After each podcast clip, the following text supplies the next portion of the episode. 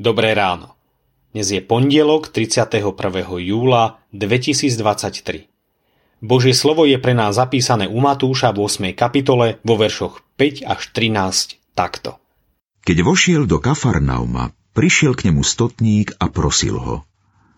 Pane, môj sluha leží doma ochrnutý a hrozne sa trápi. Ježiš mu odpovedal, prídem a uzdravím ho. Stotník mu na to povedal. Pane, nie som hoden, aby si vošiel pod moju strechu, ale povedz iba slovo a môj sluha ozdravie. Veď aj ja som podriadený človek a mne sú zasa podriadení vojaci. Keď poviem jednému, choď, tak ide, a druhému poď, tak príde. A svojmu sluhovi urob to, tak to urobí. Keď to Ježiš počul, začudoval sa a povedal tým, čo išli za ním. Amen hovorím vám, že u nikoho v Izraeli som nenašiel takú veľkú vieru. No hovorím vám, že mnohí prídu od východu i západu a budú stolovať s Abrahámom, Izákom a Jákobom v nebeskom kráľovstve.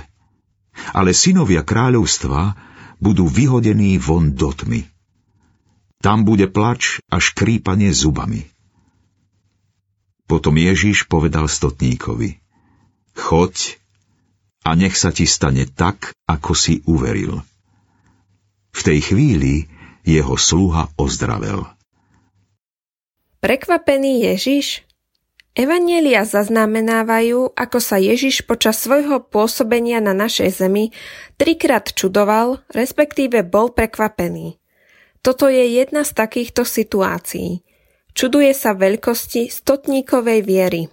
Našiel vieru tam, kde sa zvyčajne nenosí. U pohana, nie u žida. U okupanta, veliteľa nepriateľských vojakov. A nie hociakú vieru, ale veľkú.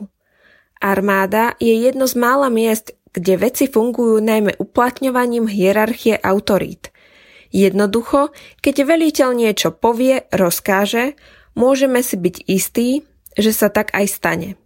Stotník, teda veliteľ nad 100 vojakmi, rozumie nielen princípu uplatňovania autority, ale aj tomu, že Ježiš má absolútnu moc nad chorobami. Verí, že keď Ježiš rozkáže, jeho sluha sa uzdraví. A podľa toho aj koná. Správa sa ako ten, kto je úplne presvedčený o tom, že Ježiš má všetku moc. On je tým dlho očakávaným mesiášom. Pohan svojou vierou aj svojou pokorou, ktorá sa takisto vo vojsku príliš nenosí, zahambuje tých, ktorí o sebe tvrdia, že sú veriaci, pokorní, boží. A ako je to s tvojou vierou a pokorou?